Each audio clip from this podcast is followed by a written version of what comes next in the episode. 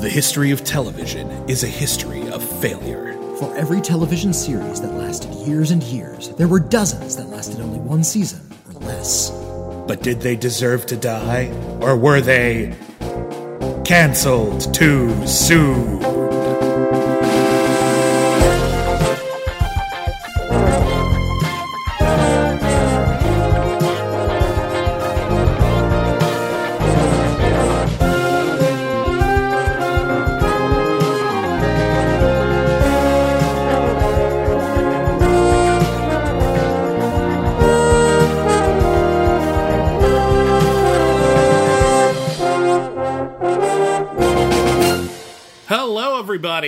Welcome back to Cancel Too Soon, the podcast where we review television series that lasted only one season or less.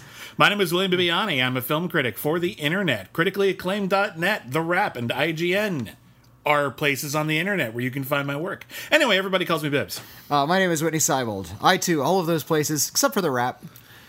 I don't. I don't write for the Wrap currently. Not at the moment. Not at the moment. I did once. Yes, there you go. All right. You got it. It's on the res- it's on the old resume. It is on the resume. I can say I was published on the Wrap, even though it was just one review once. Yep. But uh, I, my name is Whitney Seibold. You can find me on the internet. And uh, what are we reviewing this week? Oh my god, what are we reviewing this week? Okay, so what we are reviewing this week is a kids series from 1997, but we only learned about it. Thanks to uh, a listener. His name is Daniel. He uh, wrote in. Uh, it was like last October. It was, a while it ago. was it was in October. It was while we were reviewing all of our uh, mostly terrible Halloween shows from last year. we, we did the one-two punch of the Monster Squad and Drak Pack, which had pretty similar premises. And we're both And 2 of the worst shows we've ever reviewed. both pretty rotten. So somebody Yeah. wrote in with a show that might be even worse Yep. Uh, and is based on a really bonkers idea. Okay, so you might recall that the mid to late 90s were a very dark period for live action kids shows. A little program called the Mighty Morphin Power Rangers uh, had taken America by storm, and that was. That show was a Japanese program with a bunch of costume crime fighters. They fought monsters, then they fought giant monsters by getting Voltroning, giant, yeah. yeah, by Voltroning. But it was all like cardboard. Like it looked okay, but no one was gonna no hmm. one was gonna give him an award for it.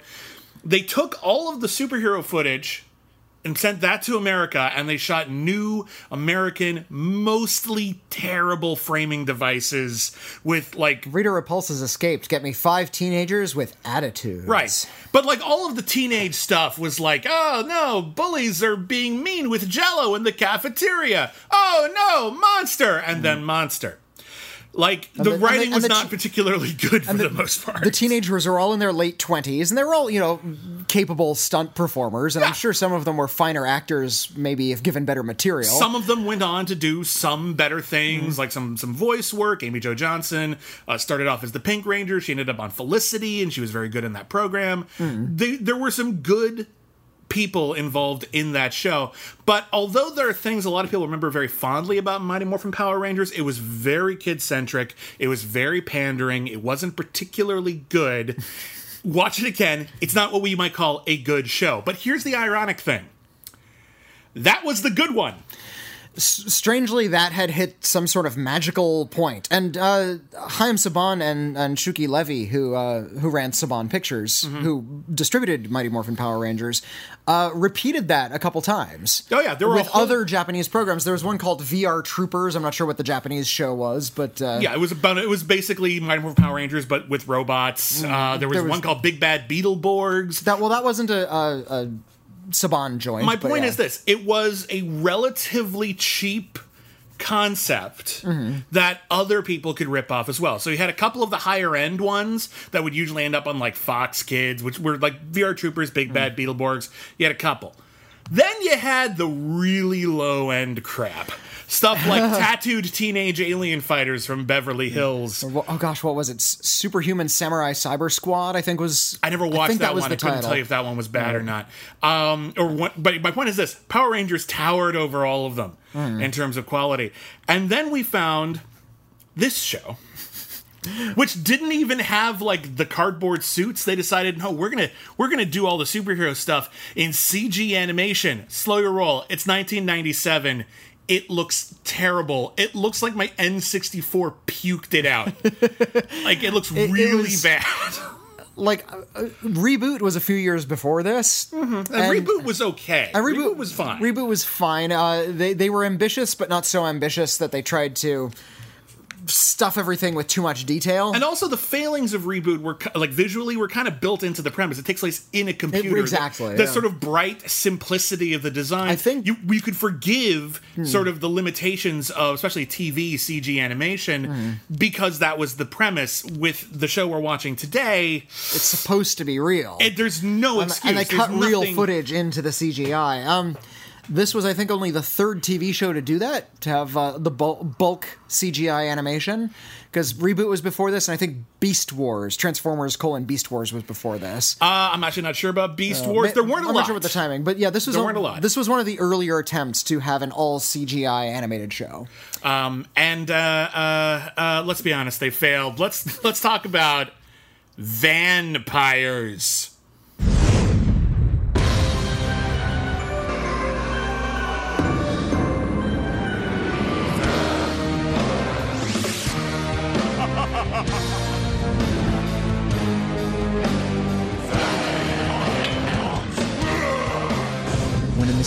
Mysterious meteor crashes into a lonely junkyard, derelict vans and cars take on human-like life. The vampires suck the gas from innocent cars to feed their need for speed and drain the planet of all its fuel. Only four teenagers, transformed by the meteor, stand between the vampires and a world sucked dry and running on empty. Part team, part car, all hero. The Motorvators must fight the night to save the day. So check your fear and get in gear. The vampires are here.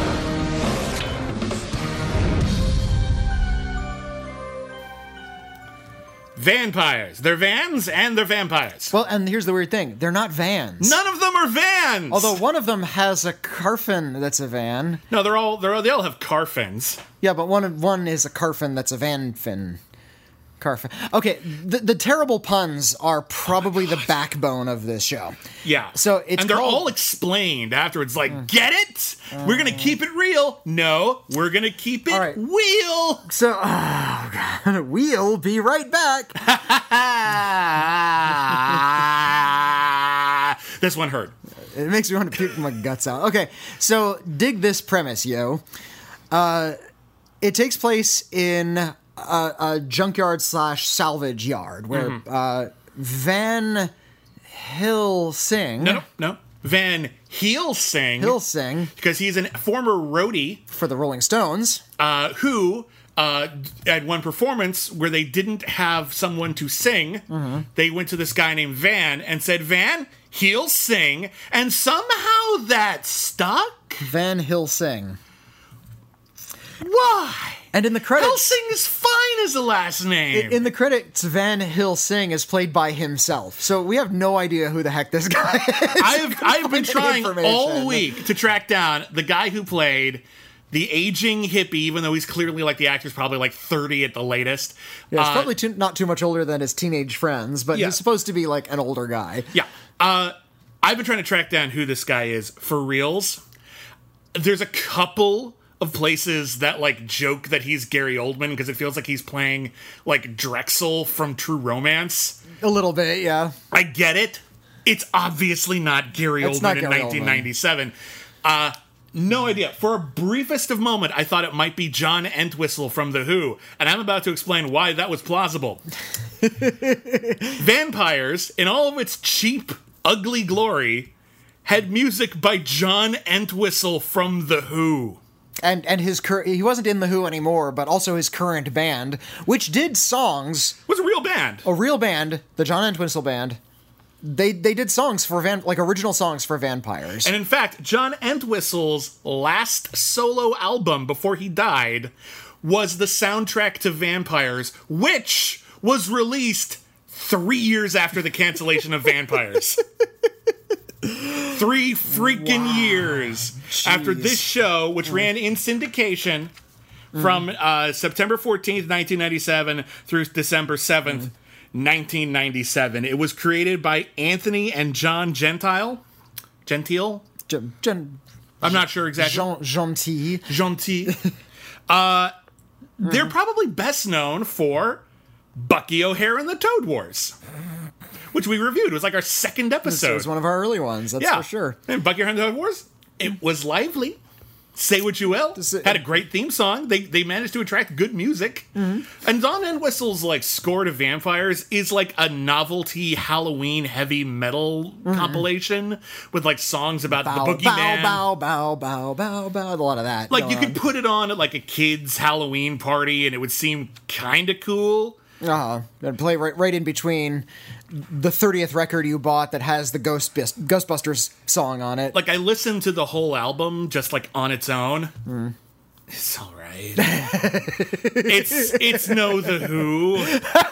Like it's it's not it's not particularly good. Like, not- I've, I've heard worse. We're waiting like, for the big budget Broadway rock opera Vampires. It's coming. Oh, it's only a matter of time. You know, it's no stranger than Starlight Express. Starlight Express. You don't know Starlight Uh, Express? why is it no stranger than Starlight Express? because Like, Starlight Express is about singing, dancing trains. oh yeah, Like the people are trains, and they sing about being trains. good. It's Andrew Lloyd Webber, so it's probably the worst thing in the world.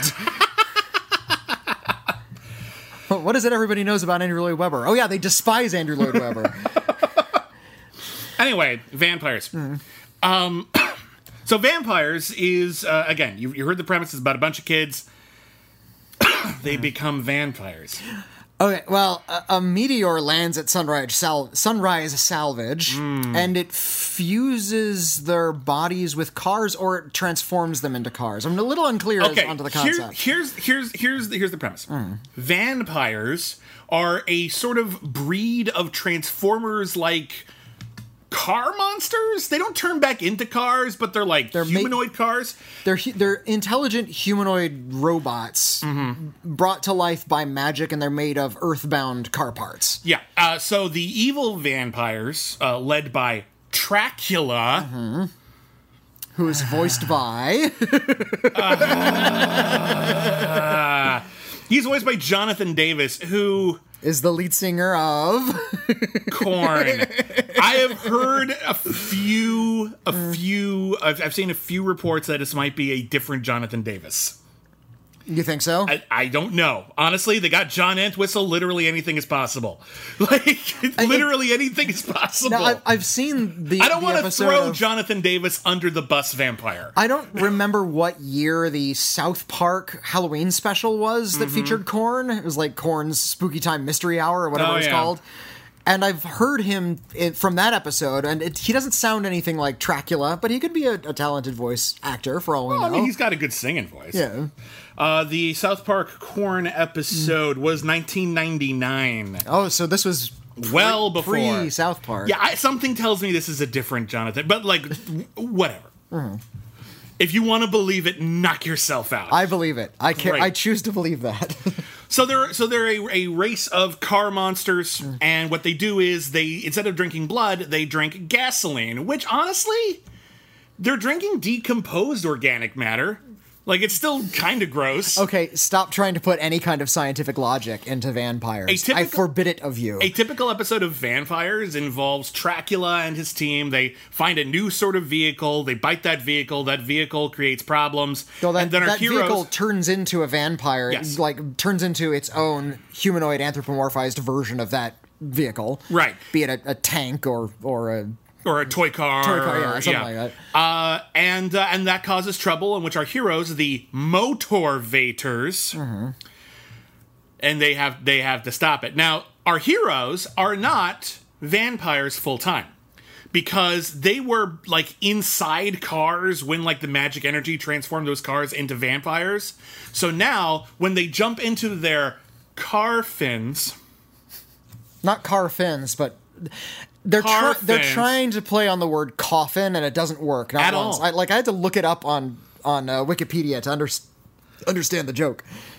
So they jump into It's their that bad a joke. their car fins, and then their fingers turn into keys, and then they turn the ignition and yell "Mission, Mission. Ignition!" And So then they- there's a terrible montage, and then they all look like terrible CGI shiny robot monstrosities. It's like they're carrying cars on their shoulders. Like they're all upper body and they have these huge, like, mechanical growths, like Tetsuo the Iron Man, sticking up out of their shoulders. Their faces are covered, so Mm-hmm. they don't have to animate their mouths at all. Very clever. Very clever. W- Good design there. Uh, they have like little spindly bodies and wheels on their feet, and they can kind of roll around on the ground, but they can also fly. they can fly because they're vampires. Uh, of They're course, not just cars; they're vampires. They have even less personality than the Ninja Turtles. Oh yeah. They have they they even less personality than the Power Rangers, and the Power Rangers only had colors. That was all they really had. the, the the characters of the of our heroes, the Motorvators, uh, and also the designs of them are like almost completely nondescript. Like you would be you'd have a really difficult time telling them apart from one another. One of the like key things for design, especially in animation, hmm. that they teach you is you want every, yeah, you want every character's silhouette to be markedly different so that they're recognizable at a glance because again, you're creating a reality, you want hmm. everything to be distinctive and clear. That's why that's why you can recognize the Simpsons. You color them, you know, matte black, and you can tell which character is which oh, out of hundred characters. Exactly. The Motorvators, you can't. And even the bad guys, the only one who looks like super distinctive is Ambula, the Bride of Frankenstein one, because she has big hair. I, I think um, I think the bad guys all have unique silhouettes. There there are different sizes. There are different like color schemes. They actually read better. The the Motorvators are all the same height. They're all the same width. They have slightly different colors, but the animation is that kind of over shiny early CGI. So it's mostly just glinting light. Yeah. Not not in the in the uh, J.J. Abrams lens flare sort of way. Just it's everything's just really shiny Just hyper reflective. and and you can't really tell the colors necessarily at a glance. No, one of them kinda blends together. I think one or two of them have like slightly different hairdos, but there have to be like an extreme close up. Plus, this is the era of CGI when animators were really uncomfortable making characters be still. Mm-hmm. So whenever we saw a character at rest, even when it wasn't doing anything or saying anything or had nothing to do with the scene, it was kind of like shimmying back and forth Yeah, a little bit, like swaying in, a bit. like in its like in its fight cycle. It's just sort of like bouncing a I little bit feel like back and that's. forth. I feel like part of that probably this. If I were to guess, they don't have mouths, and you want to make it clear that these are not still images; that these are characters, and they're they're hmm. they're talking. Who's Yeah. talking right now? You want them to move a little bit. The other thing you'll notice in this is that all the backgrounds and environments when they're animated hmm. look terrible. They're muddy. they're dark. Can't tell what the perspective is on anything. No, it literally might as well be against a black background. Like that's for all the good it does, hmm. they might as well be against a black background. And I I I watched this. I watched this animated show and I feel really bad for the animators.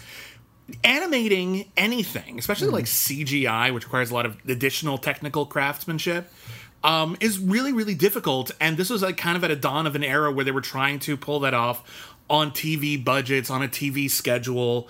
I'm sure there are really talented people who worked on this, and it was really frustrating for them to have to settle for this. Like, mm-hmm. this is the best they could do. These were the designs that got approved. this was the most rendering we could pull off on a weekly basis. Mm. I guarantee you that there were talented people working on this who were really annoyed, not just by, you know, just how lame the material was, but by how little they could show off what they obviously knew how to do. Yeah, yeah, yeah. because I've seen absolute you can't you can't make this and be absolutely incompetent. You have to know how the machinery works.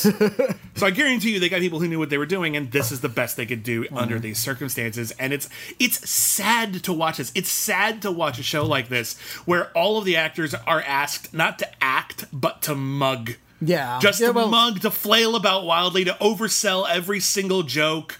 And and honestly, even the live action por- portion, which almost never leaves this one room. They, they have a single set, literally just a single set. There's a couple of episodes where they go to one other set. And well, when when they get into their car fins, the cars are in like a, an, another black space, which is clearly just like next door, like right next to the set in the studio. Yeah. like there's no walls, that just this sort of this black space, and they run into the cars. They start the cars. They emerge out of the hoods of the. They don't merge with the cars. I would have assumed They, they, come would, out but of yeah. the like from underneath, so maybe they're just sort of bonding with the engine parts. It's unclear. yeah. They also, I'm getting back into the. I knew the premise, American remake uh, of Tetsuo the Iron Man wouldn't get it right, but like this is not. Akira, man. Uh, yeah, they, they step out of the their car fins and they have merged with car parts. They're vampires, which means they too have to drink gasoline to survive, but they are never depicted doing that. Uh, no, no, no. They are in the first episode, Mm-hmm. they fight off some of the bad guys, and then they feel kind of run down and like, ah, we need gasoline. And then they go to a gas station and they drink some gasoline, and then they leave money and say, well, we're not bad guys. We pay for our gas. So if you stealing gasoline is the worst thing you can do in this universe. Here's the damn thing about this show. Here's the damn. So Dracula, the bad guy, His evil scheme. with with the exception of one episode, which we'll talk about because it's the one episode where it does seem kind of malevolent. There are 13 episodes in the show. 12 of them involve Dracula just trying to get gasoline. So, Uh, and his evil scheme is to drain the world of its gasoline. and a part of me is like, okay, we we should move to solar and wind power and all these other things anyway. It's fine. Dracula is not trying to destroy the world. He's not trying to kill anybody. Dracula, like vampires, actual vampires from from conventional lore, they have to drink a human's blood and hmm. kill a person in order to survive. So that's they're they're a predator. That's that's a that's a scary thing. But you put that in a kids show, you don't want to kill any people. Right. So instead, they're just drinking gasoline out of cars. Mm-hmm. I, don't But- gi- I don't give a shit. And, Go for it. And Who cares? you're trying to. You're you're a conscious being. You're trying to survive. Take some gas. Get a job. Listen, you're get a job at like a, a demolition derby or something. They'll pay you money, and you can just drink all the gas you want. Problem yeah. solved. I, I don't think Dracula would stoop to being an arena fighter just so he could get gas. I think he should be the host.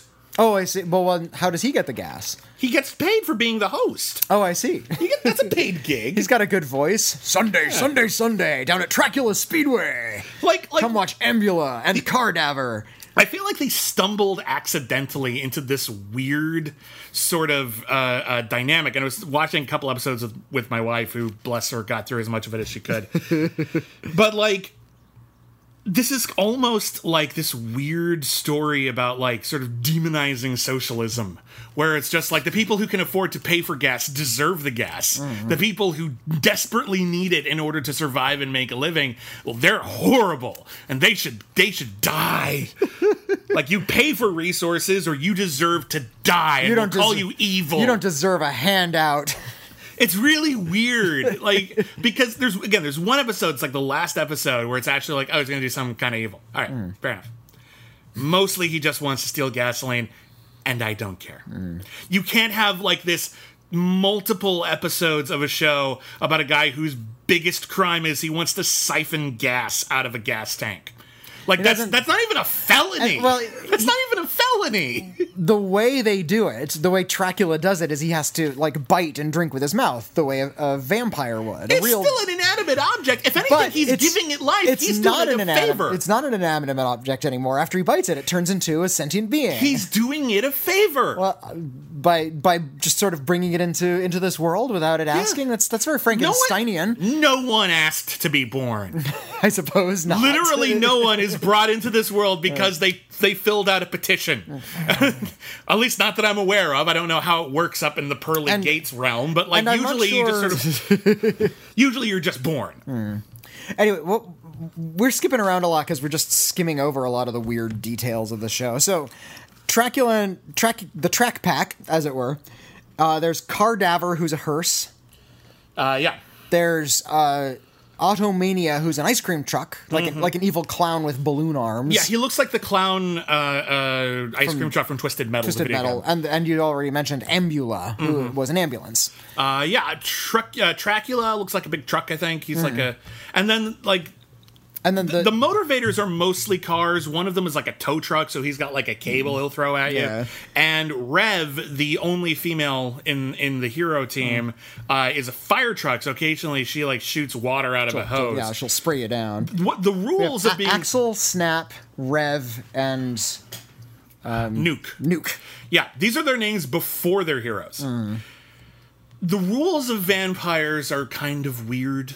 So if they get caught in sunlight, Sunlight kills them They or kills them. weakens them. It's No, they're like vampires. They can't be out in the I sun. think it kills them. There's one bit where they're like they're trying to get back to their car fin before the sunrise, but they miss it a little bit, and then when they turn human again, they all have sunburns. So Okay. clearly, like there's some physical pain involved.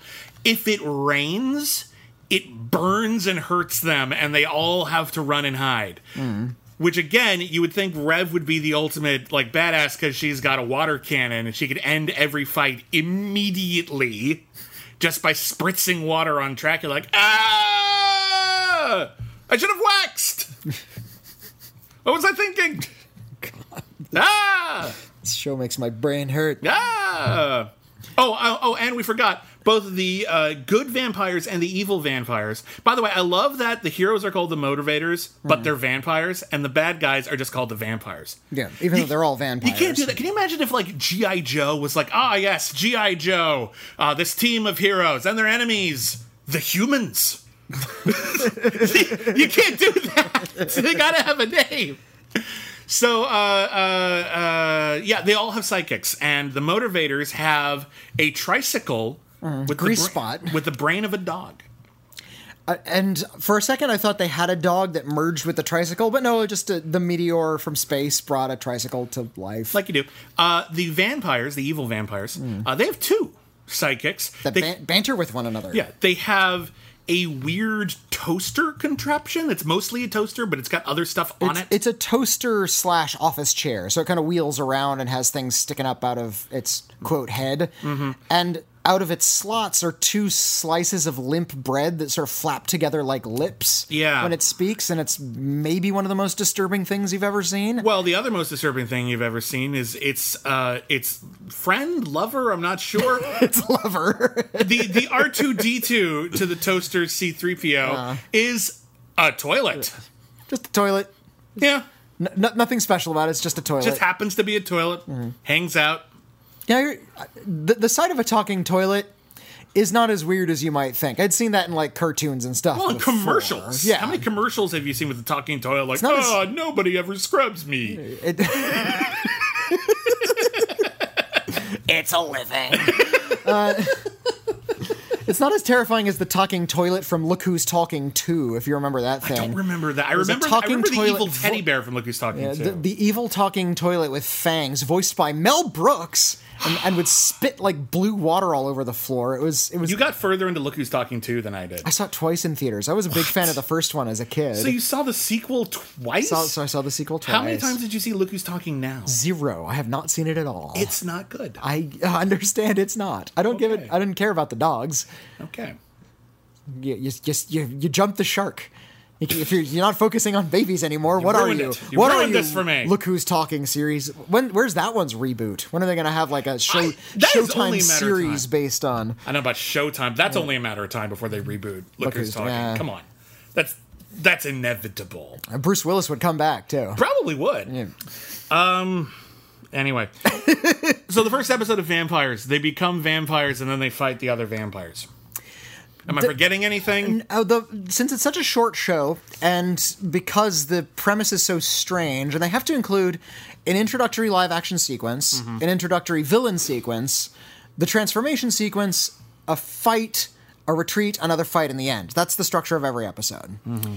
Um, which means it's really, really straightforward. There's no B plots. There's no complications. There's no additional wrinkles to the universe. There are rare asides. There's a, a character we didn't mention who is a gypsy cab.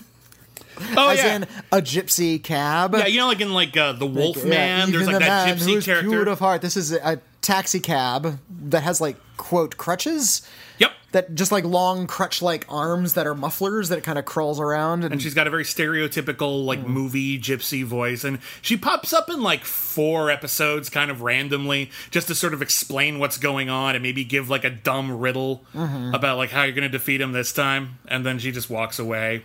Yeah into the mist. Yeah, I assume she'd be important The, later. the first time she showed up, I thought she was going to be a one-off gag, and I thought it was hilarious. But then when she, when she came back, it became less funny.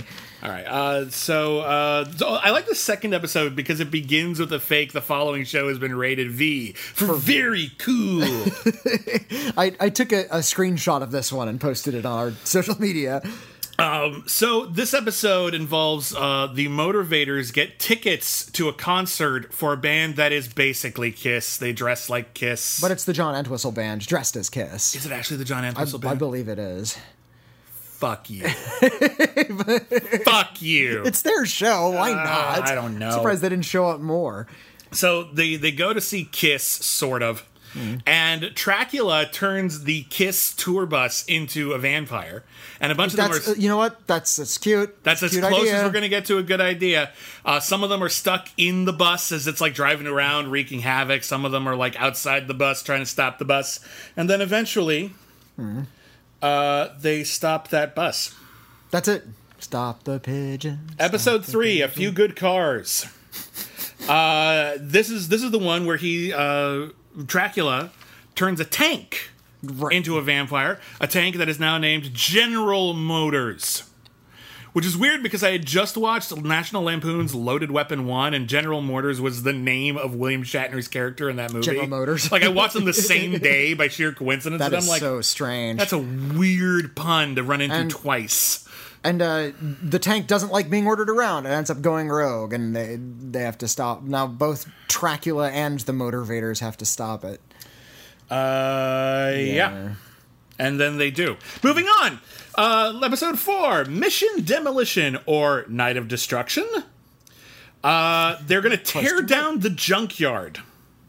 The- It's Yeah, this is the- they, they need they they can't pay rent on Sunrise Salvage. Yeah, so they uh, uh so they're gonna tear it down like at the beginning of the Hitchhiker's Guide to the Galaxy. A bunch of trucks show up, like a bunch of construction equipment, and uh, they managed to like talk their way out of it by saying the paperwork wasn't filled out right. Yeah, deflect it for like forty eight hours. So Dracula, in the middle of the night, because he's a vampire, uh, he bites all the construction equipment, and they have to fight off all the construction equipment. And I love it. Like the next morning, when they show up and all of the trucks are gone and have been destroyed, and like the the construction guy's just like this guy.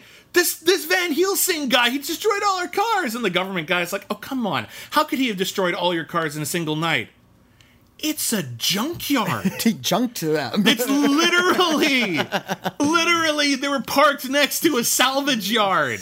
That's literally where you were. I know you're a stupid kid show, but could you please, could you please put in the bare minimum? The bare minimum you can do is not call attention to how dumb it is. There's a Herkimer battle jitney in the junkyard. She's always asking me to junk it.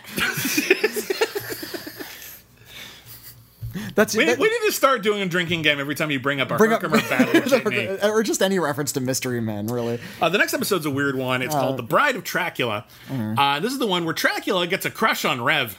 Because Rev is a better fighter than the the others, and she's also way more focused and intelligent than the others. Yep. She's also female. And this uh, this this makes uh, Ambula jealous, a subplot which never gets brought up again. That Ambula clearly has a thing for Dracula. Uh, so he kidnaps Rev. Rev, who at the beginning um, shows up. Normally she's wearing you know like jeans and like Tomboy outfit. yeah you know and like grease covered clothes because they're all working at a at a junkyard. Here she shows up in a lavender crushed velvet mini dress, which were s- like the only thing women could wear in 1997. So like, so like she shows up thinking that she looks nice, and uh, everyone except Van Helsing, who like actually scopes her out for a second before he realizes it's her, and I'm like, you just made that creepy, so thanks for that, vampires. Uh, but all of her like teenage friends make fun of her and like, where are you off to a wedding? And she's like, well, yeah. Actually, yes. And I'm like, let's see, there you go. That's, that explains the sudden change. And also, she looks fine. I don't know what the hell your problem is. So she's mad that they can't view her as a woman. Yeah. she's a teenage. She's a teenage girl. She's interested she only in has car val- stuff, but she is still a woman. She only has value to them if she's seen as one of the guys. And So- she even sa- she says as much out loud. so uh, It's as much thought as this show is ever going to have. So the irony is that Dracula w- views her as a woman, and so Hmm. when he kidnaps her. For no reason. It's not like he hypnotizes her Hmm. or anything like that. She just sort of like, you know what? Yeah, I will marry you tonight. And so they all all the dudes show up to save her, and what snaps her out of it is uh, when he, the guy's uh, Axel, Axel, the leader yeah. of the Motorvators, by virtue of he's the most conventionally attractive dude. His name starts with an A. He was just first on the roster. he says he's she's not your girl, she's our girl. And Rev's like, our girl? That's me. and I'm like, so not no- only so he why- acknowledges your why is- femininity, but also he's possessive, why, and that makes is, okay. Why is she your girl? How come you're not her guys? Every time the show tries to bring up anything even remotely resembling sexual Hmm. politics, it airballs it completely. it's like there's the hoop, and then you turn around 180 degrees and fire the ball out of a cannon. Like that's and how then- far it misses the ball. you just stomp on the ball. You turn around and stomp on the ball. The next episode is called Tailpipes from the Crypt. Uh, This everyone. is the, the one with the little snaky thing. oh, yeah. Uh, there's a vampire that's just a muffler. With, with like, like a, with like a gas uh, dispenser, like a gas nozzle face. Yeah. And then uh, uh, uh, Mm-hmm. It's, everyone. and like a snake, and the more it eats, the longer it gets, and it's Yeah. and it's wreaking havoc on everybody. and it's like sucking out all the gas, and nobody has any gas, and uh, then they beat it. Moving on. Uh, the next episode. there's, there's no nothing ever creative about the, the way they sort of defeat or like trick the bad guy. Yeah, except except in the Son of Dracula episode, there's kind a, of. There's a couple where they like, okay, we'll have like this one neat idea, but like usually they just fight it until it's dead. Like it's like it's like you ever seen the original Ghost Rider movie where like Ghost Rider has to fight all of these different demons, but they're all like the four element demons. So like Ghost Rider is fire, and he has to fight a water demon and an air demon. And his solution for every single one is, I'm going to use this chain. and he and he uses it the same way each time. Yeah, he he creates like a whirlwind or something, and then that's it. And you're just sort of like, He had fucking like four fights in this movie. He did the same thing every time. it's boring after a while. The next episode is called "Bad to the Cone" because traffic cones are a thing. Uh, and this one, there's a heat wave. That's literally all I wrote down. This one, there's a heat wave. Which is funny because we watched it during a really horrible heat wave. Oh my god, Los it was Angeles. like 114 where my mom lives I, right now. I, I Like, work out in horrible. I work in Glendale, California. It was 111 at night in Glendale. Thanks, global warming. Moving on, episode 108, Nukenstein. This is the one where Dracula puts his blood in the Motorvator's soda. That's right. So Nuki will like drink the soda and turn into an evil. You mean Nuke? Nuki is a really terrible ET knockoff. I know what I said. Nuki. I did it on purpose. Nuki. Nuki drinks the soda, becomes a jerk, and then becomes an alcoholic vampire who needs to drink all of this Dracula blood soda. And um, I guess it's an allegory for teen drinking, but he's only drinking soda, It- so it- it's fine. It was just a clever way to explore a weakness they have. You And- just said clever. okay, maybe not cle- clever in quotation marks. Okay, fine. Cle- clever for writers who have clearly had a little too much to drink and have to come up with an entire season in an hour. Can you imagine the writer's room on this show? I imagine there was a lot of bloodshed. no, they're gonna gonna drink soda in this episode. Like the Belko experiment, Yeah. but no one asked. like no one said you all have to kill each other. They're just like running around hitting each other with a muffler. Boom. The, the doors are locked. It's raising by one degree every five minutes, So it's and, Los Angeles. and all they have to drink is Red Bull. Uh, the next episode, a car is born. Uh, in this episode, we find out that Nuki's dad is a bit of a jerk, but that's neither here nor there. Meanwhile, meanwhile, Dracula decides that all of his minions suck, so he's going to build a son. They build a big monstrosity, and then he bites it, and then it's his son. And then he, he's going to take his son out to kill all the But, he- Motorvators. but he's kind of like he's kind of like the Incredible Hulk in that he's strong, but he's a simpleton and he's doesn't know a lot about life. which was weird, he's so young. Which is weird because young. every time they bite someone, hmm. they've it turns into an adult. It yeah. turns into an adult. I guess because that car has been around for a while. I guess if you were to bite like A new car? a Model T, it would be like an old an old man or an old lady. I guess. Be like like what was the what was the Model T from the Cars movies? The Cloris Leachman character. I always forget. Oh, yeah. Lizzie. Lizzie was the character's name. Wow. I, I have a three year old son. I've seen those movies. Bring that to the times. Schmoedown. That's all I'm going to say. if they ask me questions about the Cars movies, I, I got them all set. Um, so yeah, they decide to. Uh, uh, they, they he fights the Motorvators, but then he like sees Grease Spot and he thinks dogs are nice. Uh-huh. And they're just like, "Oh, you made a friend," and, and the car's like, what, "Friend? What is friend? Friend is what you, person you have fun with. What is this? Fun?"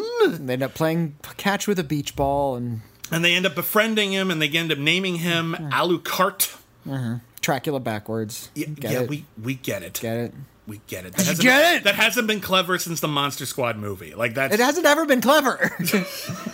Even when they were doing it in 70s Italian movies, it's never been clever. What's weird about this episode, and I wonder if this is, even though this wasn't the last episode that aired, I wonder if it was the last episode that was finished, because for no reason it ends with a huge montage of every. I don't, either the episode is running like three minutes short, hmm. or they're just like, well, this is the last one, you guys. We know we've been canceled. Let's all like pr- Get save together." these vampire memories in a fun video montage. Mm, little video scrapbook at the end. And there's a really teary song about being friends, being good friends and friendship, and slow motion shots of all of our gang laughing together. And it's all very wistful. I, I remember watching that and sending you a, a, a warning text that just said, Beware.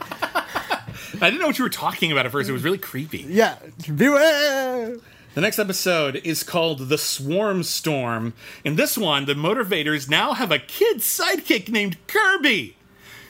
Mm-hmm. Kirby gets kidnapped by the bad guys and they have to save him. And for a second there, like Kirby sees the, the, the bad guys and Yeah. freaks out, and the kid actor overplayed it a little bit. He was like, he was afraid to the point of like teetering near madness. It's like, what the, what the, what the hell is going on here? And for a second, I really thought he was gonna go crazy, like he was gonna jo- join the bad guys, turn into a monster, like something horrible was gonna happen to that child. Um, but anyway, uh, this one, uh, uh, Dracula decides to turn toy cars into vampires, and there's like this swarm of toy cars flying throughout the city, and Quote- it's mildly annoying. Quote unquote clever. it's, a it's quote unquote. It's a new kind of car to bite. quote unquote clever needs to be a trope on TV tropes. uh, there were two. There were not one, but two puns I felt were worth writing down Oh from my this god. episode. Okay. Uh, one when they were talking about how many of a thing there were. it's a gastronomical smorgasbord. Gastronomic is an actual word. I don't know if you know what you just said, but it's not what you meant. And if you highlight the word gas in gastronomic, I am only thinking of flatulence. That's all But you're that's invoking. what it means anyway. Anyway, the other one was when Tra- I think it was when Dracula yells "Onward, piston soldiers." That was cute. and I, I was like, you know what? Well, well done. Well done. Golf clap. Golf clap. That's all that deserves. Episode 111, Rebel Without a Car. In this one, in this one, there's like a five. Are you okay? just, just the way rebel without a car.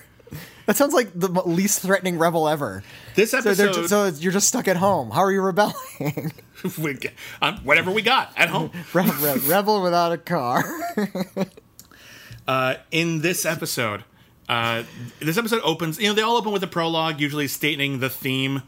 Like, oh yes, well, we're trying to start a garden here at the at the salvage yard because yeah, this will be important later. Like that kind of thing. Is he Keith Richards now? I think he was trying. Anyway, this episode begins with like I swear to God, it must have been like five straight minutes of every male character on the show just being vicious to Rev for having dreams. Rev is just trying to fix up a car, like, oh, I'm gonna fix this car up nice. Ha ha! Rev has a car. It's like I, I do. Yeah, well, you shouldn't. You're bad. I'm like, uh, You know what? What did I? Do? What did I do? You're not fixing car good. Your words aren't very effective right now. Everything you do is bad because you're a girl. Whoa, whoa, whoa, whoa, whoa. Calm the fuck down, everybody. Jesus. Hey everyone, let's murder her. Wait a minute, that's the step too far. And then the point of the episode Hmm. isn't that they were all jerks, but that Rev had to learn that she needs men's help sometimes. no, it, it it didn't read at the beginning that she was trying to do something that she needed help to accomplish. No, it seemed like she was doing fine. She was doing fine by her- It wasn't like herself. it wasn't like she was trying to fix hmm. the car, but then you do that gag where like oil sprays in her face or hmm. something like that. Like, oh, I didn't know what that was. That would have justified that, and maybe you could have pulled that off. Instead, she's fixing a car. She has a positive attitude. We've never seen anything involving her character not knowing something about cars. So everyone just is really, really mean to her. And then the episode is about how she should have just let them tell her how to live her life. Mm-hmm. Fuck you. Fuck you, vampires. That's a terrible message to tell the kids. To be That's a terrible fair- message to tell anybody. But To be my fair, God. they're all objects at some point. They just turn into these machines. They just don't have emotions, or maybe the br- maybe their brains are rotting. This is also like the the- machines are reaching up through their brain stems, and like oil is leaking into their systems, and they're slowly becoming diseased. David Cronenberg's vampires. Yeah, they're like kind of rotting from, and they can only become machines to survive. That see, that's a movie I'd see. Fair enough. uh, this is the episode in which uh, there are evil airbags, and they trap Rev in an airbag, and she has to get out of the airbag. And then, uh, Like they, inside the airbag. and then I think they trap uh, Nuki in an airbag, His name is Nuke. and they decide that he decides the only way to get out of it is Mm. to fart so much that the airbag breaks. Brilliant. Print it. Oh God. The next episode is 1 million miles BC. And this hmm. one actually was like almost clever. Like this is like clever quotation marks Well, because they where- acknowledge that oil is is like old organic matter that's been like hmm. decomposed into into fossil fuel. Yeah, the- hence fossil. And they find a, a, a Tyrannosaurus skeleton, and Cardaver decides to bring the Tyrannosaurus skeleton to Dracula As, as just a gift. as like yeah, like oh look, isn't this neat? And and Dracula's like, you where- moron! This is like the source of like all of our power. You brought to- it to our big power thing, and then it brings the dinosaur back to life, and, it starts eating everything. And Dracula has to team up with the Motorvators to stop it. Mm. And I'm like, almost clever. A- an enemy worse than the bad guy. The bad guy and the good guy have to work together. I like those episodes of Usually cartoons. fun. They're usually fun. There's usually only one in any given cartoon show, but they're always pretty good. You know, that was my only. That was the only part of like Star Trek Into Darkness I really liked was when Mm. like Khan teamed up with the Enterprise team because I'm like, hey, I haven't seen that before. Different. That's kind of fun, right? Maybe we're going somewhere with this. Maybe like No, it turns out it was just a double cross. Yeah, it turns out it was time. stupid, but like, yeah, for a moment you're thinking to yourself, man, maybe this is interesting. No. Anyway, moving on. Last I, episode. I remember, in fact, if I can bring up cops again, Uh, COP, COPS fighting crime in a future time. yes. The one episode where the criminals had to team up with the good guys was the drug dealer episode. Because Hmm. however bad those bad guys were, they you know they robbed banks, they destroyed buildings, they took hostages, you know they built evil robots that you know smashed through things. Drugs was one toke over the line for those people. Ironically. And and the drugs, it wasn't any normal drug. They had to come up with like some future drug. So they came up with something Oh, yeah. called Crystal Twist. which sounds delicious. But yeah, it sounds like something Mountain Dew would put out. But it was I'll drink that. That sounds great. it was a, it was a little like sort of flat crystal machine device that you put onto like bare onto your bare skin. It would just sort of vanish into your body, and that's what made you high. Because they can't show people like shooting up in a kids' cartoon or smoking weed, so they had to come up with Crystal Twist. Again, it sounds great. I want to. Drink Crystal Twist. I want it's crystal, delicious. We should make crystal twist T-shirts now. Um, I, I'm on it. All right, so the last episode is called Uncool Fuel. This is the one episode hmm. in which Dracula does something undeniably evil. Not self serving, not somewhat criminal, hmm. evil. And it all starts when Cardaver, rather astutely, acknowledges that oil is a and gasoline is a finite resource. right. And so that even if they defeat the Motorvators, even if they take over the world and turn every car into a, into a monster, eventually they're all going to starve to death. So his solution was, what if we found our uh, an alternative fuel source? And oh, I'm like, oh, oh, Wow. Okay. Well, this is pretty good for a 1997 kid show. What you got for us, Cardaver? Cardaver says, "Well, I'm going to take this rat, shove it into this machine, and then I'm going to mulch it and and, and rapidly transform it into into crude oil." And like You know what? Then- it's it's like a, a, a flash oil maker. yeah. And so like Fast fast ages a rat and So he, turns like- it into gasoline. So he hands like Dracula this cup of dead rat, and Dracula takes a sip like it's his morning coffee in Twin Peaks. Like, damn, that's good rat. How much? It's a five. Rather a lot of rat, really. I'll have a slice without so much rat in it.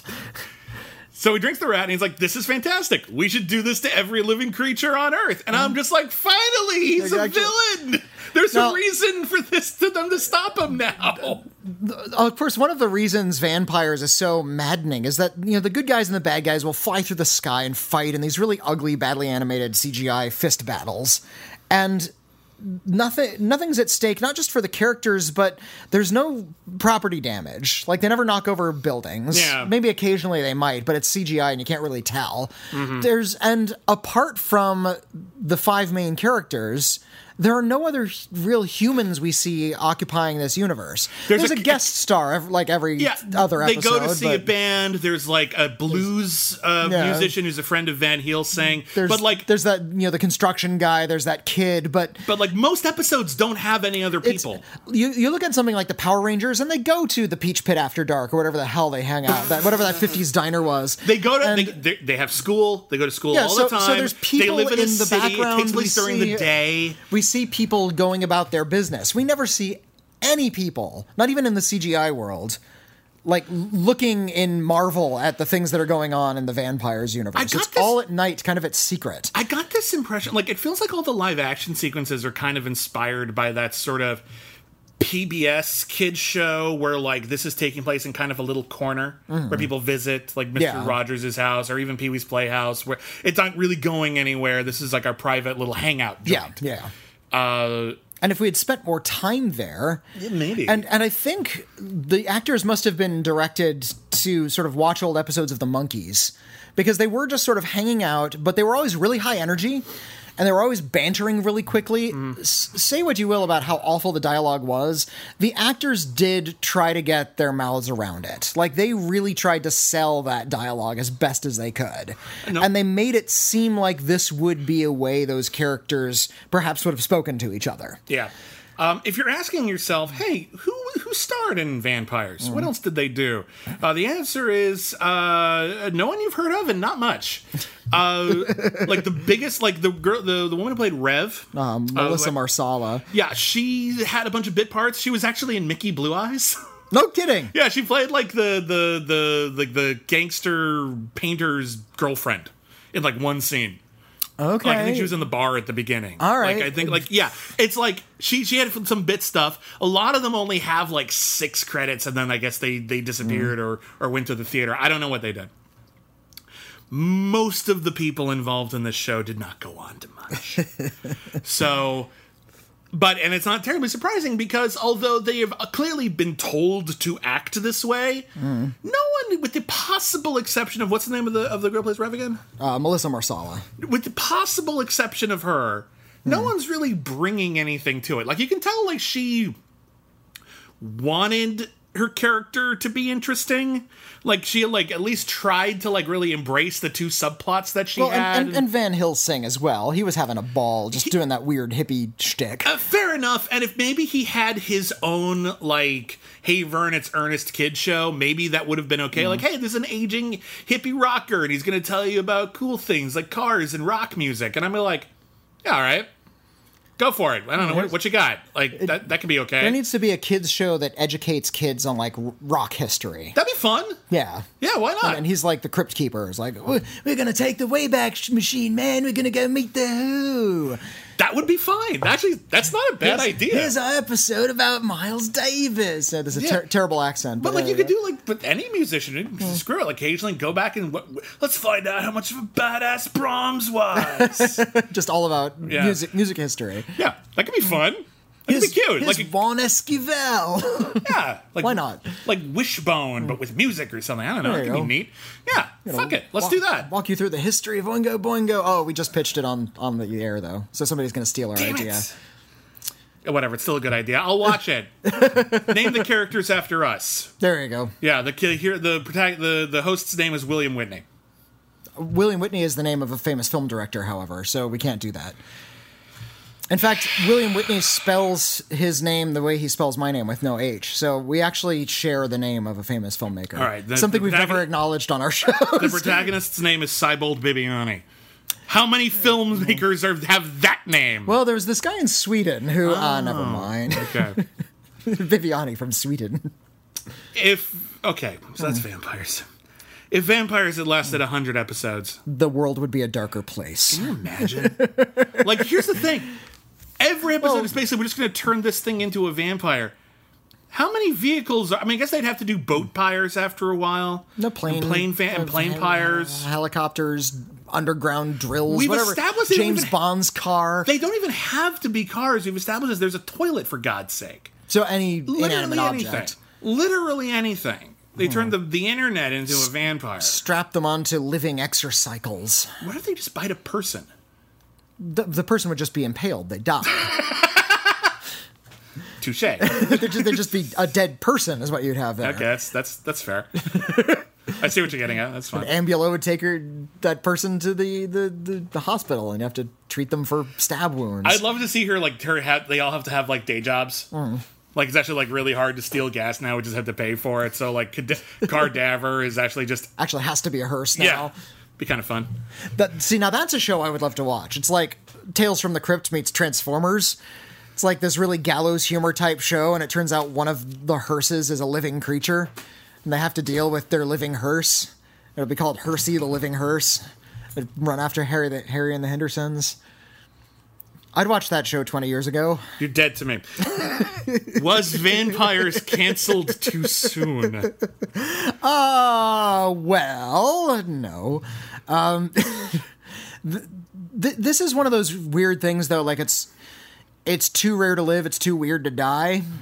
And I think there is an alternate universe where Van-Pires did last a long time, provided it followed the uh, Power Rangers mold. If they hadn't been animating their original sequences and had instead been repurposing existing animation, Like or vampires even just existing live action, or existing people in live car action, costumes, whatever yeah. it was, this show would have lasted six seasons. I think it probably would have, yeah. It would have been so cheap to produce that you don't need that many people to watch it to stay alive. and it would have been easier to watch. It's hmm. just an ugly looking show. Yeah. Even the live action stuff doesn't look particularly good. Hmm. Like the set looks like it probably would have been fun to hang out on. They got like lots of business. No, everything's got like stuff an- stuck to it with glue and it's in an attic, and in order to emerge into the room, you have to like push a car's hood up and come out of the the front part of a car Like, to enter that- the room. That's kind of neat. That sounds cool. Like I'd like I'd like to, to to live there. That sounds neat. But like, yeah, uh, the characters are shrill and and, and mostly obnoxious. Uh, the jokes are constant and never funny. Like not once. Every once in a while, a pun would be like Nah, sort of like, like okay, cute. if my dad if my dad said that, I'd, I'd be okay with my dad for ten minutes. Yeah, like that's that's fine. Um, but yeah, all of that doesn't work. The writing is, I mean, it's kids show writing. It's simplistic, but even for that, it's pretty atrocious. Yeah. It's I- not I a good show. I can't help but think that Van-Pires. This came out in the late '90s, uh, and this was around the same time as something like Bone Chillers, and there was a lot of horror TV. There was a lot of uh, like self-aware humor, like all the superhero shows at the time, stuff like Freakazoid. Uh, were all really kind of parodic, and I can't help but think that there was a parody element to Van-Pires running underneath all of this. Mm-hmm. That it's such an outrageous idea that they decided to just run with it. And you know, keep in mind the Ninja Turtles kicked open a door of this kind of weird oh, stuff. the Teenage Ninja Turtles. The whole point was that the concept is it's just stupid. really absurd. Listen and to the. I know we've gotten used to the name Teenage Mutant Ninja Turtles. Look at it word by word. if you've heard it a million times and you're hmm. numb to it. Teenage, okay. Hmm. Mutant, weird. Mm, I'm still with Ninja. Mut- weird. mutant ninjas are Turtles.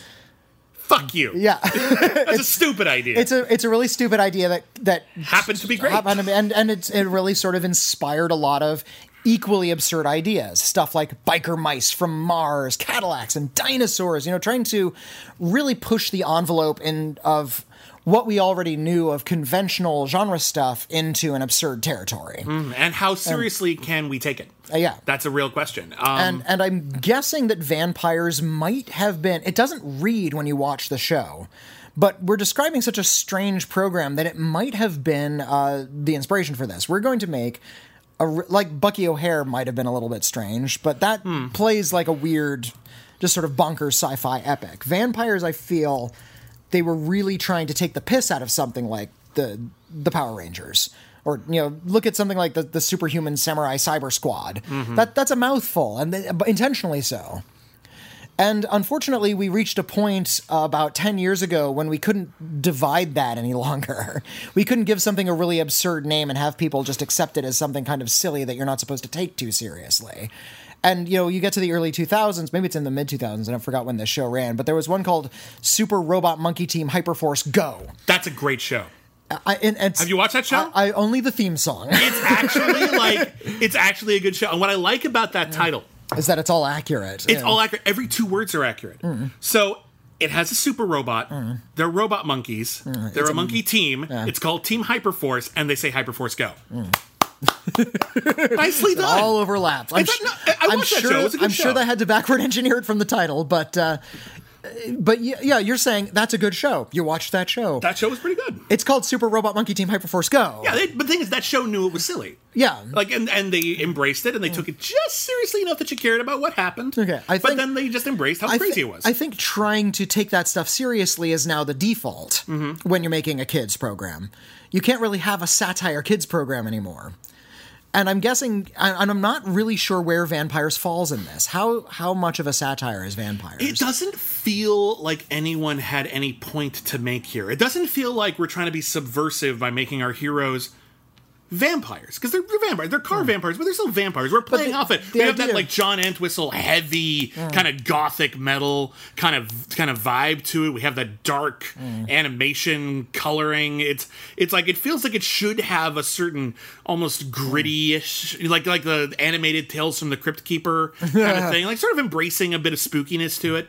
Uh, no, it's, hmm. everything feels like it's really slapdash and kind of thrown together. Well, like it- everyone just threw an idea into a hat and they picked hmm. five at random. I, I think the point was though to have as silly a show as possible. It, it it's a But it's comedy. not silly, It's though. a comedy show, isn't it? but it's here's the thing. It's The- staged like an adventure program, and they, there's a lot of focus on their superpowers and their transformations and the animated sequences and the action. But everybody plays everything really broad and openly, and they everybody shouts, and it's paced and toned like a comedy show. Uh, but it isn't though. All the live action stuff is. Yeah. But the actual action stuff feels like yeah, they make dumb hero, you know, Jack Slater and Last Action Hero pun jokes. But the actual action stuff, they're like they're trying to take it semi seriously in terms of like, oh no, we really have to do this thing or it's important. Mm-hmm. Th- they don't pull back from that. It just feels like a calamity of tone, where there is a funny version of this where it's so absurd that we play with it. But I think you're looking for something that isn't actually there. Hmm. I think you're just uh, noticing trying- that there's like a, the, a kid friendly tone, but that kid friendly to- tone is at odds with the premise. it's not helping. I'm trying to fit this into a larger puzzle piece of things that were going on at the time. and I I'm think trying to put a- it into context. And I think this is an example mm-hmm. of people trying to capitalize on uh, a vibe. On a, a a particular weird genre that popped up, and not doing so with any care. I don't think this is one where like a bunch of clever people got together and did something really interesting. I think this is one where fuck it, kids like it. Boom, throw it in there. They're cars and uh, they're transforming. No, that's been done. Uh, they're they're Frankenstein's. Stupid. I'm not- Vampires. but I here- like it. here's the thing: I'm not sure if their approach was, "What the heck, kids like it." They're like, "What the heck? That's stupid. Let's put that. That makes us giggle a little bit. Let's put that on the air, and just- maybe kids will watch it, and we don't care if kids watch it." Uh, but if that were the case, then it would should be at the very least somewhat watchable for adults, and it's not. Yeah. this isn't like we've all seen. We've all seen kids shows where it's clear that the adults are more interested in entertaining themselves than the kids. Something like Freakazoid, Like which Freakazoid, is yeah. so random, or or even something like you know some of the more recent stuff like Gravity Falls, which has obvious kid appeal, but it's so well written Mm-hmm. and so unexpectedly emotional that you know that anyone could watch this, like anyone could appreciate this show. Um, I don't get that from Van-Pires. There's no like actual wit to it. There's no actual intelligence to it. It feels like pandering, just nonstop pandering. Hmm. Even when they try to do something that is even remotely thoughtful, they negate it by like giving it the exact wrong message. But again, you're you're approaching it from an emotional perspective. You're trying to see it. You're, you you assume that they're trying to be thoughtful, when they're really just sort of throwing in a lot of screenwriting tropes that are kind of meaningless and could be found in any one of these children's programs. We've said this before a million times. You have to be intelligent to make a stupid comedy. Yeah. Because it, Well, it takes craftsmanship. You I- actually I- have to you, put it you have to be in a- in a- intelli- you have to be intelligent to make a good stupid comedy. You can also be not that intelligent and try to make a stupid comedy and just come up with something stupid. Look, if we're if we're both saying it's bad, I agree. I'm just trying to figure out how it's bad and trying to get under the skin as to why something like this was made. Listen, and I'm gonna- guessing there it could only have been made in this particular era when there was an air of satire over Look, everything. we are going to hmm. we are going to encounter more shows like this. we are. In fact, I have a letter here. I'm not going to read all of it, but it's from it's from Mark. Uh, well, maybe I will. It's kind of short. Uh, hey, dudes. You can email us at canceled too soon at gmail.com, by the way. Uh, hey, dudes. Emails are my favorite part of the show. I like hearing the opinions of the fans, especially the more spicy ones. I also like when listeners email in response to other listeners' emails. Thanks for the podcast. I really enjoy it. I found your podcast when Bibbs was on This Is Rad talking about Step Up. Okay. I was conflicted because a friend of mine is in the YouTube series Step Up High Water, but I kind of wanted it to be canceled so it could be an episode of the podcast. so have you guys watched the YouTube Step Up series? Believe it or not, no. We have not watched that because we don't want to pony up the dough, frankly. Yeah, I don't have. the- I literally do not have the money right now. Yeah. Like, uh, thank you for everyone who's contributing on Patreon. You're really helping out. But times are lean across the board. I do really want to watch that series. But so if it and if it's canceled, we'll totally get to it at some point. yeah. Uh, the email continues. Have you checked out any of the '90s attempts to cash in on the Power Rangers gravy train? Now. As particularly, and this is a show I had never heard of. Okay. Los Luchadors, since it's the shortest and the most ridiculous, a Canadian American TV show about a white trio who are Mexican wrestlers by night, crime fighters by day. With the help of their black manservant, they stand up for all that is lucha and foil evil plots of a fiendish chihuahua. That, are, are you sure you're not thinking of Lucha Libre or uh, Mucha Lucha, the animated series? Los Luchadors. It is live action. It was on Fox Kids in 2001. oh my God! No, I don't know about this show. Yeah, we need to we need to track know, this. That is 16 episodes. I know We nothing about this show, and I can tell you that Chaim Saban came, and Shuki Levy came up with this show. uh, they did. Yeah, yes, I was right. I, like, it's I, Saban Entertainment. I grew up with Saban Saban. I grew up with Saban all around my face. He, he was on every those those two are all over everything. They were the the, the Cannon Film Group of chil- children's television. Uh, some others, uh, Mark lists, are Ninja Turtles: The Next Mutation. We're, we'll get to that. we know one. we need to get to that. We will get to that. Uh, Mystic Knights of Tir na Nog. We've talked about it before. That's come up a lot, actually. We should definitely make a point of that. Uh, Tattooed Teenage Alien Fighters from Beverly Hills. That's my go-to, like, funny, it- funny show title. because the title is just so dumb. I saw an episode once. It's one of the worst shows I've ever seen to this day. After doing hundred episodes of this program, also, if memory serves, the first season was like fifty episodes or something. Yeah. So that one might be. That's the problem with difficult. the with the daily animated shows. They Yeah. lasted a season, but there's like 65 episodes, and it's just hard to get through. There's We- a couple of them we really want to do, but like, yeah, really, it, it really puts a cramp like- in everything else we're mm. trying to do. Beverly Hills Teens is hanging over me like, like a cloud. Well, the, with the Ryan Gosling young Hercules had like 50 episodes Yeah, for one for one season. season. We really want to do it though, uh, and we have it. Someone donated it, and thank you. We just need to actually like figure out a schedule for it because it's really difficult. Uh, and also, Superhuman Samurai Cyber Squad. Thanks for the podcast, and thanks for the other listeners. Um, yeah, thank everyone who writes in.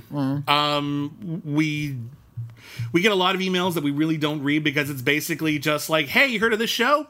Well, yes. if it's just a recommendation, we won't read it. Uh, If it's a comment on something we've said, then we will. And uh, if if we missed your letter, we apologize for that. For uh, Yeah. that, that would just be an organization snafu. But we can read some more letters. Uh, can, should I read another one? Read another letter. Uh, here's a letter from Mark. Uh, hi there, guys.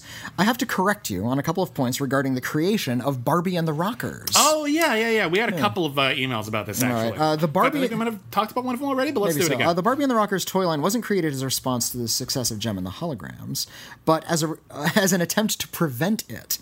Uh, when Mattel learned that Hasbro were looking to launch a fashion doll, they could send out feelers to find out more about it. When they learned that Jem would be a rock star, the Barbie design team immediately cobbled together a band using pre-existing Mattel designs and molds. As such, Barbie and the Rockers beat Jem and the Holograms to the market, undermining Jem and the Holograms brand and making them them look like the copycat. Evil, evil tactics, want- Mattel. I, I only saw some of the Barbie episode of the Toys That Made Us on Netflix, and I know that apparently that they talked about this on that episode. Mm. Um, if you watch that show, kids' toys is a really like cutthroat industry. like people are jerks. Yeah, Like they're just there's industrial sabotage and ripping everyone off and just using people's like proprietary knowledge and, and copyrights. It's just mean. It's a mean system. and sometimes they just make a bad product. You remember the Cabbage Patch dolls that ate hair? Yes, yes, I do. Those were, uh, that was not uh, that was not good. Yeah, I, I got to write an article about those things for, of all things, Blumhouse. Remember Nice. that doll that was eating children? Nice. That was great. Um, as the purpose of the product was primarily sabotage, a cartoon wasn't part of the greater marketing strategy, so the Barbie and the Rockers cartoons weren't released until two years after the toys. Because of this, the show uses pre existing songs from the toy line instead of being, there being any actual mixed media brand synergy going on. This is perhaps a shame, as Saban had been involved from the beginning, then the soundtrack would have been produced by Shuki Levy and Chaim Saban, creators of perhaps every catchy cartoon theme song in the 80s and 90s. They just won't leave us alone. Damn you, Saban! I know all of this, I am sad to say, off the top of my head, thanks to the fact that I am very, uh, half of a very hit and miss podcast called DiC Geeks. De- Nice. DiC, you know, remember Yeah. DiC the studio? okay. In which myself and a friend are ranking every item that we can source from the DiC Entertainment Library. It's an arduous, soul sucking task. 80s and 90s cartoons do not age well. Regardless, I'm looking forward to your takes on some more animation and would like to recommend Pro Stars. Oh, we know Pro Stars. We, are actually trying to track down the whole series. We have a few episodes on DVD somewhere, yeah, but they we were- couldn't find the whole series. Mm. I was at a Rite Aid and they had Pro Stars on DVD, and I just picked it up because it was like two bucks. Yeah. but it was only like three episodes of the show, and the show was like thirteen episodes or something. Yeah. So we're like, So Wayne Gretzky, Bo Jackson, and Michael Jordan fight supervillains using sports-themed gadgetry. I remember it well. Uh, Mm-hmm. There's a, we really want to avoid whenever possible Mm-hmm. reviewing only part of a series uh, because it screwed us before, and we still need to get to the rest Yeah. of uh, Kings and Prophets. Is it Kings and Prophets? I think it's just yeah, the Kings and Prophets. Yeah, That we need one, at yeah. some point this year we're going to do the rest of that series because like They are- finally released They are two yeah. episodes and they released the rest of them finally on Amazon. But um, yeah. So, but yes, we know all about Mm. Yeah. Stars. Says anyway, keep up the good work and good luck with Hey Vern, it's Ernest because good lord, that thing is weird and unfunny. Yeah, we is. know. Um, we know now. Here's an episode that's mostly uh, here's a letter that's mostly a recommendation, but it's relevant, and I want to uh, talk about it. Uh, this is an episode. Uh, this is a letter from Laura. Uh, Hello, sirs. I'm sure you both are aware of the 2017 Sci Fi Channel revival that never went to series. It was supposed to star Kevin Bacon, revise, reprising his role in the first Tremors movie, but I recently discovered there was a 2003 series also on Sci Fi starring Michael mm-hmm. Gross, reprising his role as Burt Gummer. Mm-hmm. It ran for only one season, 13 episodes, and was released on DVD in 2010. It is also available on Amazon streaming. The plot of the show takes place where Tremors 3 Back to Perfection leaves off. It shows the mm-hmm. residents of Perfection trying to coexist with the Graboid and dealing with failed government experiments, mad scientists, and ruthless real estate developers. Even though it had high ratings, it never cut up to Farscape numbers and was canceled. And I wish I had watched it at the time, but I was boycotting the channel back then because they had canceled MST3K, and I've only seen the first Tremors movie. Anyway, keep up the good work. Thank you, Laura. We have that. We Tr- have we have Tremors the series, We have it on DVD. Um, it's one of the many, many shows that we're just like we'll get to it at some point. Hmm. Um, Witney and I are huge fans of Tremors. The whole series, in fact. Yeah, like even the worst Tremors is still okay. Mm-hmm. Like it's fine. It's a perfectly watchable like B movie. Um, and I was kind of bummed when uh, Kevin Bacon got to the forefront of doing a Tremors TV show that would ignore the whole continuity Uh-huh. of Tremors because Tremors, it, like Child's Play, is one of the few horror franchises that Mm. never got rebooted. Yeah, they haven't. They just keep on the same uh, mythology. And then and then recently they announced that they're gonna like remake Child's Play, even though they're still going on the other on the on like the straight to video and even a TV series based on the original franchise. Uh-huh. So like screw you. And then they're gonna do a Tremors TV show that doesn't have anything to do with the original continuity except for the first film. And I'm like, this isn't like the Halloween movies where like most of the sequels sucked. Uh-huh. like it actually stayed pretty good, and there really is nothing in those sequels mm-hmm. that you need to ignore. Every it, it's pretty straightforward. There's mm-hmm. really nothing you, you could just tell another story in that universe, and here's what happened to Kevin Bacon. Yeah. Done. I, it, it, it annoyed me as a fan. That said, they released a trailer, as I'm sure you probably saw, for the Kevin Bacon Tremors uh, pilot. Mm-hmm. And it looks like it probably would have been pretty good. and I keep hoping that they're going to release that online, mm-hmm. or uh, maybe they might do like a screening at some like horror festival or something. That'd be kind of fun mm-hmm. because clearly they finished it. They finished the pilot. They showed the pilot. Show it. And who knows? Maybe people will go, "Ooh, that's cool," and then it's not too late to take the show to series if mm-hmm. there's enough interest. So if that ever gets released, we're totally going to do that one. But don't worry, we're going to do Tremors, the original sci-fi series, eventually. Yeah. It's only a matter of time because again, we're big fans. All right, let's do one more letter.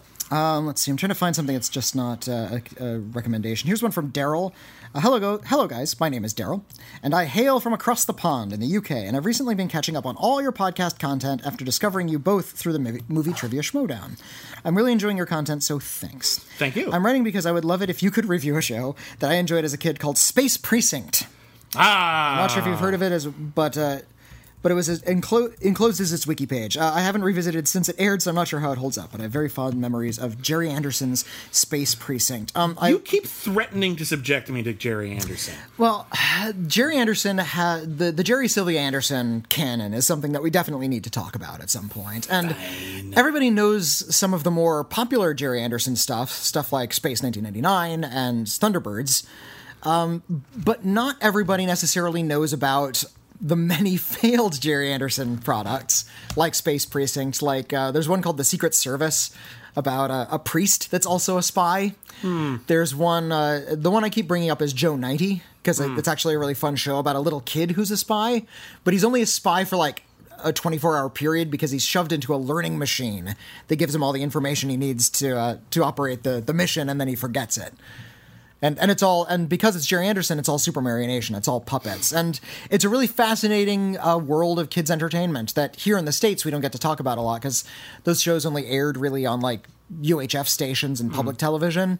I don't think any American studio really kind of pushed them all that hard here in the states, and it's something I really want to explore and would love to discuss at some point.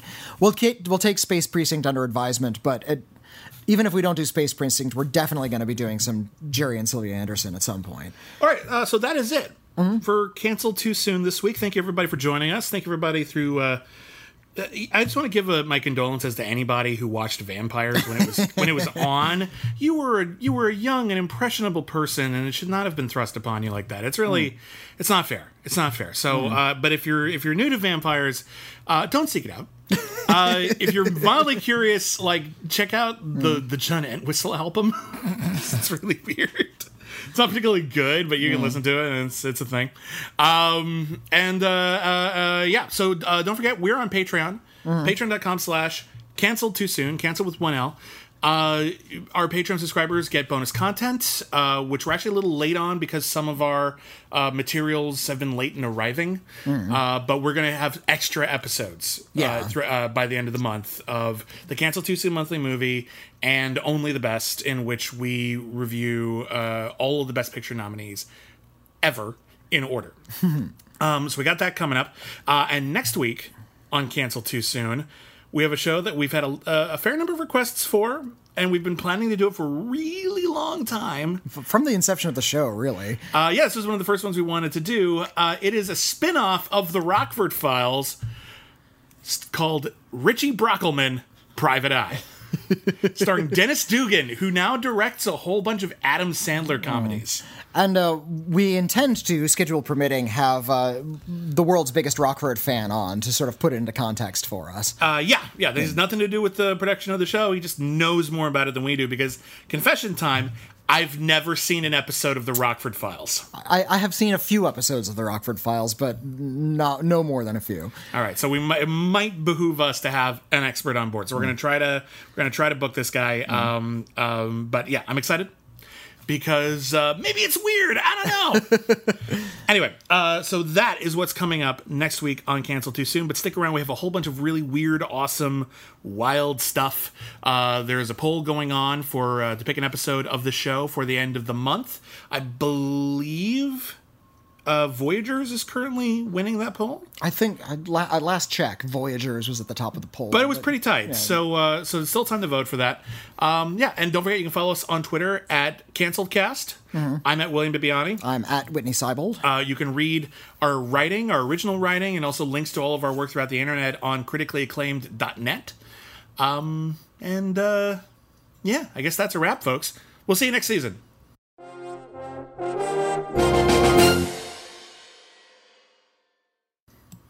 Van-Pires. Bow.